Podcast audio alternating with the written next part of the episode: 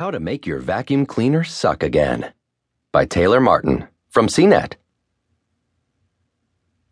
If anything should suck, it's your vacuum cleaner. But if you don't properly maintain it, you'll shorten its life and find that it sucks a lot less than it did when you first unboxed it. Not only that, but if you have pets, not cleaning your vacuum often can intensify that pet odor and spread dander, not to mention ruin your allergies even more every time you vacuum. Here's how to deep